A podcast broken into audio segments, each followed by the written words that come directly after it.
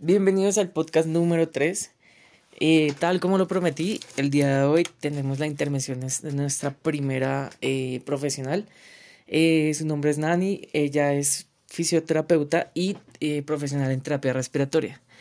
Eh, en el adelanto del, del podcast pasado mencioné pues el tema de hoy, que fue que es el dolor lumbar. Entonces, eh, mucho gusto Nani, por favor te presentas. Eh, bienvenida al podcast. Hola, eh, me llamo Nani, soy fisioterapeuta y terapeuta respiratoria, egresada de la Universidad del Área Andina. Llevo trabajando un tiempo largo en dos hospitales, que es La Conte y el Hospital Santa Fe. Vale, muchas gracias. Eh, bueno, pues la idea del podcast del día de hoy es tratar de aclarar y de dar consejos y para aquellas personas que tienen problemas de lumbar. Entonces, bueno, lo primero que haremos es dar la definición y lo más importante de ello. Entonces, pues Nani, si puedes ayudarnos, lo primero definiendo el dolor lumbar. Entonces, ¿qué es un dolor lumbar? Bueno, vamos a definirlo con palabras técnicas, que es un dolor que se localiza en la parte inferior de la espalda baja, que ocurre por múltiples eh, enfermedades o mala postura, o por el sedentarismo, la forma en que nos levantamos. Esto, en palabras médicas, se localizan en la parte lumbar, que es la parte de la ele uno a la ele cinco. Ok.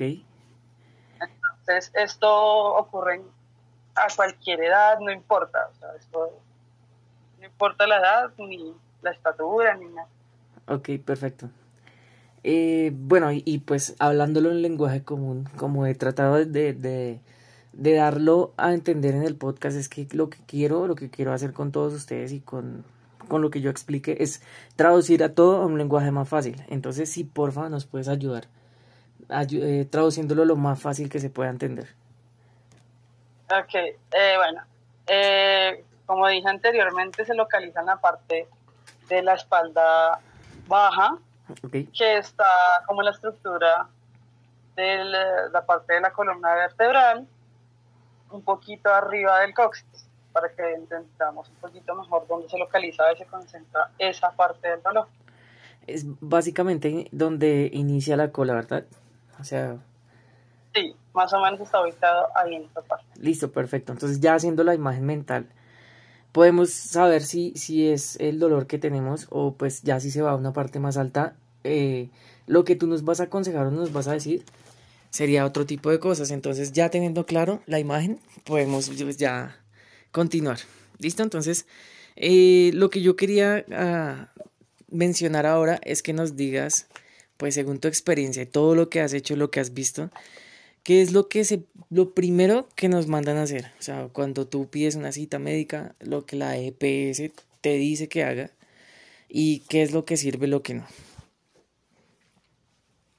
Generalmente las E P S se hacen en la orden de fisioterapia, entonces eh, lo que generalmente hacen los fisioterapeutas es poner eh, calor y frío, que con eso disminuye un poquito el dolor, pero nunca te dan recomendaciones que generalmente las tienes que hacer en tu casa, porque muchas veces las terapias físicas te las dan cada tres meses, cada cuatro semanas, y una terapia no... no te va a funcionar si las haces como en ese tiempo, en esos lapsos de tiempo. Okay. Entonces, generalmente yo recomiendo ejercicios sencillos, básicos, que se pueden hacer en la casa o en la parte donde estás trabajando. No importa si es oficina, si es un hospital, si, no sé, trabajas en un sitio súper chiquito, que la idea es tener el tiempo y el espacio para curar ese tipo de dolores, porque después nos va a llevar a unas consecuencias más graves. Ok, perfecto. Eh, ¿Tú crees que, bueno, lo, algo que yo, yo veo, noto hoy en día es que la ocupación de la persona influye en que el dolor sea eh, mayor o menor? Entonces, no sé qué opinas tú en cuanto a la parte de las personas que son eh, oficinistas, o sea, que trabajan en oficina, o, bueno, que tengan que tener una postura inclinada todo el día. Por ejemplo, una odontóloga puede ser, o puede ser una manicurista, que tengan un ángulo de inclinación siempre en la parte del tronco, que afectaría el coxis, la lumbar, la parte lumbar. Entonces, eh, pues, ¿qué recomendaciones das? Eh, siempre tienen que tener en cuenta el puesto de trabajo. O sea, eso es okay. básico en cualquier profesión. Sí. ¿Por qué el puesto de trabajo? Porque muchas veces eh, los computadores, que es lo que uno más maneja, todo este tipo de trabajos, tienen que tener primero eh, como una altura que es a la mitad, o sea, como a la, a la mitad de los ojos, para que entendamos más fácil. Y tener como el teclado en una base como más firme, para que la posición no sea ni tan inclinada, ni tan rígida, sino perfecta. Okay. Y la silla, la silla nunca nos recomiendan sillas normales, sino cualquier silla que te sirva, porque es lo más fácil, pero para una postura tendría que ser una silla ergonómica, en la que se va a ajustar a tu cuerpo y a tu columna vertebral. Sí, esa, esa parte es importante, te lo, de hecho te lo iba a preguntar, la silla, eh, porque pues muchas veces ahorita afrontando la pandemia las personas pues están trabajando desde casa y usan la silla que... que pues que tengan a la mano.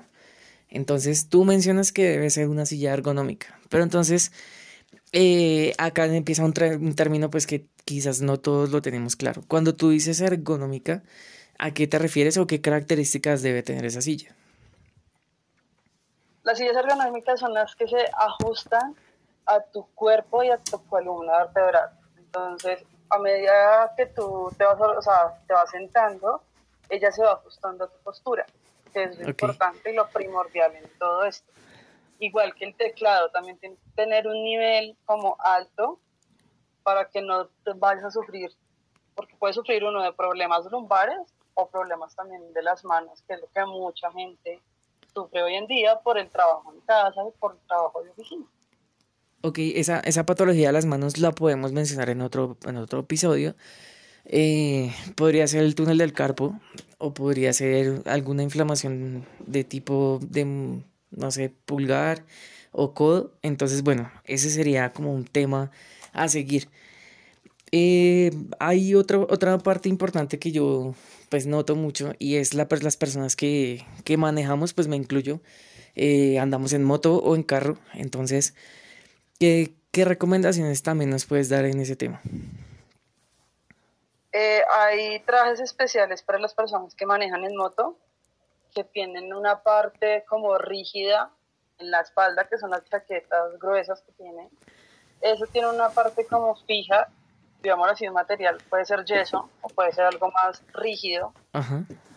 Que eso protege la espalda y evita que, se le, que haya deformaciones en la columna, que hayan hernias discales, que hayan este tipo de lumbalgias o de dolores musculares es por de... la mala postura que no tiene la moto. Es decir, sería como una especie de, de espaldar pequeñito que tendría, bueno, de espaldar que tiene la, la, la, el traje para las personas en moto, ¿verdad? Sí, como un tipo de corrector de espalda okay. que viene incluido en la chaqueta. Listo. ¿Y en los carros? En un asiento de, de, de carro normal. En un asiento de carro es diferente porque tú tendrías que tener una inclinación leve en la silla para poder manejar. No la puedes mandar muy hacia atrás porque claramente no puedes manejar bien y, ni maniobrar el timón. Pero sí tienes que tener como una altura mínima, un poquito chiquitita antes del timón para poder evitar los dolores de espalda. Igual las frenadas que uno hace en el carro, todo ese tipo de cosas. Es, afecta mucho la espalda. Los huecos, ¿verdad? Los huecos. Los huecos, las los frenadas, impactos. Todo ese tipo de cosas sí. afectan mucho la espalda. Listo, perfecto. Me parece muy interesante eso del traje porque, pues, como que es una solución que uno no tiene en cuenta y es práctica y es rápida porque es solamente adquirir el traje y uno puede empezar a notar la mejoría. Me parece muy, muy interesante eso. Eh, la siguiente parte que te quiero preguntar es en cuanto al sedentarismo. Aquí, aquí lo que hacemos es como, como respaldar lo que hablamos en el podcast, pas, en podcast pasado, que fue la importancia de la actividad física. Entonces, acá creo que el sedentarismo, eh, estos temas de salud empiezan como, como a hacer notar por qué el sedentarismo es tan fuerte. Entonces, ¿qué opinas tú de o qué tanta influencia tiene el sedentarismo en cuanto a un dolor, un dolor lumbar?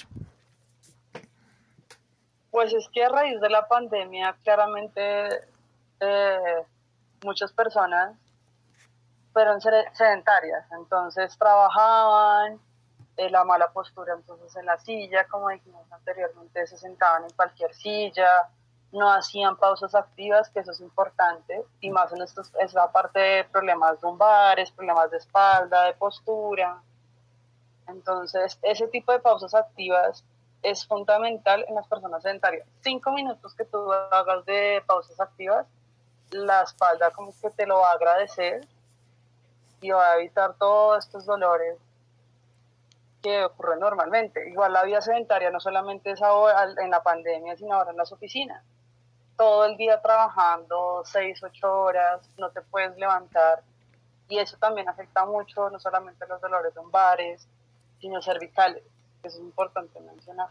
Ok, listo, perfecto. Bueno, pero para explicar un poco, eh, en cuanto a la parte física de fuerza, eh, es importante para que todos, absolutamente todos, como mencionaste tú al comienzo, no estamos ex- exentos de un dolor lumbar. Entonces, todos debemos realizar actividad física y es muy importante esa parte posterior de la, del cuerpo, que es la lumbar.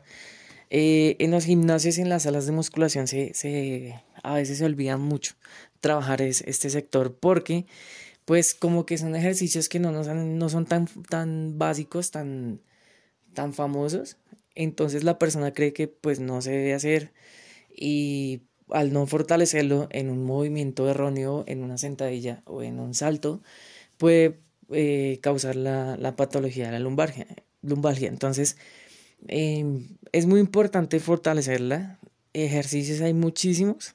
Eh, lo importante es, como tal cual tú mencionaste en la parte del asiento, es manejar los ángulos. Los ángulos creo que es lo que más empieza a, a deformar ese tipo en, en las patologías de la columna. Entonces, importantísimo el fortalecimiento muscular, que serían, no sé, buscar ejercicios para cuerpo posterior, que tal cual como nosotros hacemos abdominales, también debemos hacer extensiones de, de tronco, que ser, sería el movimiento contrario a un abdominal.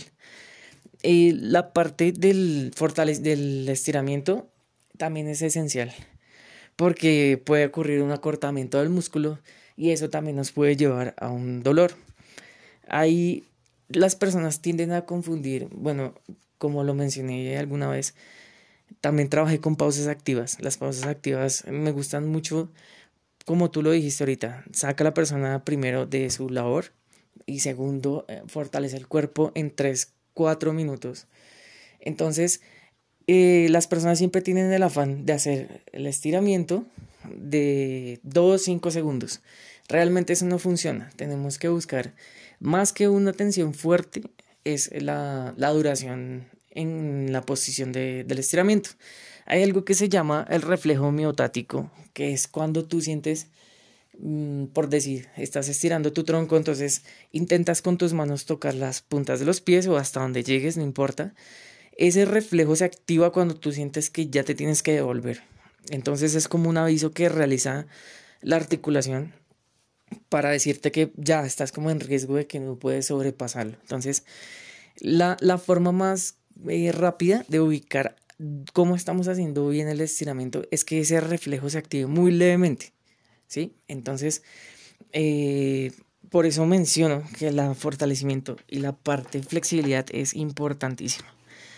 Eh, concluyendo ya el tema de hoy, entonces, creo que la, lo, que más, lo que más importa es eh, las cosas útiles, y el podcast se trata de eso, de simplificar y dar cosas, eh, consejos útiles. Entonces, Nani, si puedes, porfa, en esta última parte, mencionar tus consejos eh, y las cosas más prácticas que tú ves para poder solucionar este problema lumbar. Consejos prácticos. Eh, primero, eh, es importantísimo tener en cuenta cómo nos estamos levantando, porque eso también depende de ahí. Del cómo te levantas tú de tu cama para hacer tus rutinas diarias, no sé, las cosas cotidianas que haces. Okay. Hacer cinco minutos de pausas activas, no importa donde estés, en tu trabajo, en, en el sitio donde estés, es importante para hacer estiramiento en los músculos. ¿Para qué? Para que se activen no solamente los músculos, sino la circulación, que también es importantísimo. Ok. Y yo creo que el otro punto importante sería como enfocar el dolor. O sea, si uno sabe dónde viene el dolor, empezar a tratarlo de una vez, porque muchas veces decimos, tengo un dolor en la espalda, uh-huh, pero no sé dónde empieza, no sé dónde termina. Entonces, eso sería como importante, saber cómo focalizar ese dolor y hacer ejercicios chiquitos, estiramientos básicos, eh, no sé, eh, caminar poco, que también es importante activarse. En el circuito donde estemos, no sé, en tu oficina, en tu trabajo deportivo, Eh, los hospitales, por ejemplo, porque muchos de nosotros somos sedentarios, claramente, pero sí tenemos que tomar como esos tipsitos chiquitos, estirar mucho los músculos, focalizar esos dolores que nos tienen como agobiada la espalda, muchos dolores de cabeza también vienen de ahí, la postura de cómo nos levantemos, de cómo nos sentemos, trabajar en el computador, eso es importante. Ok, Nani, en, esa, en ese punto que mencionaste, cómo levantarnos, pues es bastante curioso, entonces si de pronto puedes darnos el instructivo, porque pues creo que todos nos levantamos o ni siquiera sabemos cómo nos levantamos, ¿no? Entonces, ¿cuál sería la forma correcta? Eh, la forma correcta tendrías que levantarte de una. Muchas veces nosotros como que nos sentamos, hacemos como el proceso de despertarnos, sentarnos y como descansar y ya después levantarnos a los dos minutos. Eso no se puede hacer porque recarga la columna y recarga los dolores de, la, de, la, de las vértebras. Entonces los músculos se recargan entre cada vértebra que tenemos y eso afecta los dolores. Entonces te despiertas, pones tus pies en el piso y te levantas de uno. Esa es la forma oh, más okay. fácil de levantar. Ok, ok, perfecto. ¿Y tú opinas que el estiramiento inmediatamente al levantarse es, sería adecuado? Yo opino que sí, porque ahí es donde se empiezan a activar los músculos. Listo, porque es que inclusive por naturaleza si vemos, eso es lo primero que hacen los animales, ¿no? Cuando se despiertan o cuando están en, como en sus primeros inicios de movimiento después de un sueño, de estar durmiendo, realizar estiramiento y curiosamente de la columna. Entonces, eh, sencillo, ubicarse o colocar los pies en el piso, levantarnos y hacer un leve estiramiento de la parte lumbar o de la columna. Exactamente. Listo. Ese sería como el tip principal. Perfecto. Eh, por último, hay un tema que yo dejé, pues que quería tocar. Pues uno los automasajes a veces no los hace porque pues ni idea, ni idea cómo lo haces o sencillamente uno como que lo hace por, por empirismo, como te salga. Pero ¿cuál sería un muy buen automasaje para la parte lumbar? Eh, bueno, para la parte lumbar sería como, primero tener, muchos, dices que, muchos decimos que tenemos como manos de masajista, pero pues a veces no porque lastimamos, digamos, el cuerpo. Sí. Entonces tenemos que tener presiones suaves, tratar de, de hacer como círculos, circunferencias en el dolor, la parte donde nos duela, tratar de, si tenemos aceites, entonces tratar de frotarlos de una manera suave, para que se sienta no solamente relajado el músculo, sino que no se vaya a tensar por cualquier roce que tengamos, ni el roce que le provoquemos a las personas, porque eso también okay. es, es la consecuencia, ¿no? Que nos dicen, ay, venga, hágame un masajito. Sí, sí, sí, eso es lo pero, más común. Pero dicen después, no, es que usted no sirve para hacer masajes porque me lastima mucho. Entonces, okay. es como tener presión suave, en donde nos duela y en círculos, círculos chiquititos, despacio, para que sea como, digámoslo así, suave y nos alivie. ¿No? ¿Se puede complementar con algún medio físico, como lo mencionaste al comienzo, calor y frío? Sí, eh, sí, ese sería el proceso, como masaje suave y ya después terminar cinco minutos de... Eso también tengo que aclararlo. Porque muchas veces nos dicen frío y calor, pero eso okay. puede ser como paños fríos. Agüita con hielo, una toallita se remoja y se pone en el dolor. Igual, agüita caliente, una toallita se moja suponen el dolor, porque si decimos frío, muchas veces cometemos el error de poner hielo y eso quema la piel. Ok, y... En... Entonces, lo que muchas veces no nos dicen. Sí, sí, sí, tienes razón. En cuanto al orden, ¿influye que sea primero calor o que sea primero frío? No, no importa. Puede ser primero frío, calor, y después el masaje, como lo mencioné, o viceversa, no, no importa. Listo. Eh, bueno, pues creo yo que, que han sido como los tips y las, las conclusiones básicas. Eh, sin embargo, en podcasts posteriores empezaremos a tocar temas un poco más profundos, por ejemplo, como mencionó Nani, los problemas de, de nuestros miembros, miembros superiores, eh, muñecas, codos, hombros. Eh, hay un, a mí este tema me parece muy importante, el, el, el tema del hombro, el manguito rotador, eh, cervicales, por malas posturas en cuanto al monitor, en cuanto a las almohadas. Ese es otro tema que también podemos tocar en el futuro, que yo sé que tú... tú sabes mucho de eso, que es las almohadas. Se deben usar, no se deben usar, cómo se deben dormir, cómo no se debe dormir. Eh, bueno, entonces lo que hay es tema para, para otros podcasts y otros episodios. Y por hoy este ha sido el podcast. Entonces, pues, eh, gracias Nani por participar y espero tenerte en, en, en alguna otra consulta a futuro. Claro que sí, la idea es ayudar y aclarar ciertas dudas que tengan las personas. Muchísimas gracias. Adelanto, podcast número cuatro. ¿Cómo debemos entrenar ahorita en el mes de fiestas?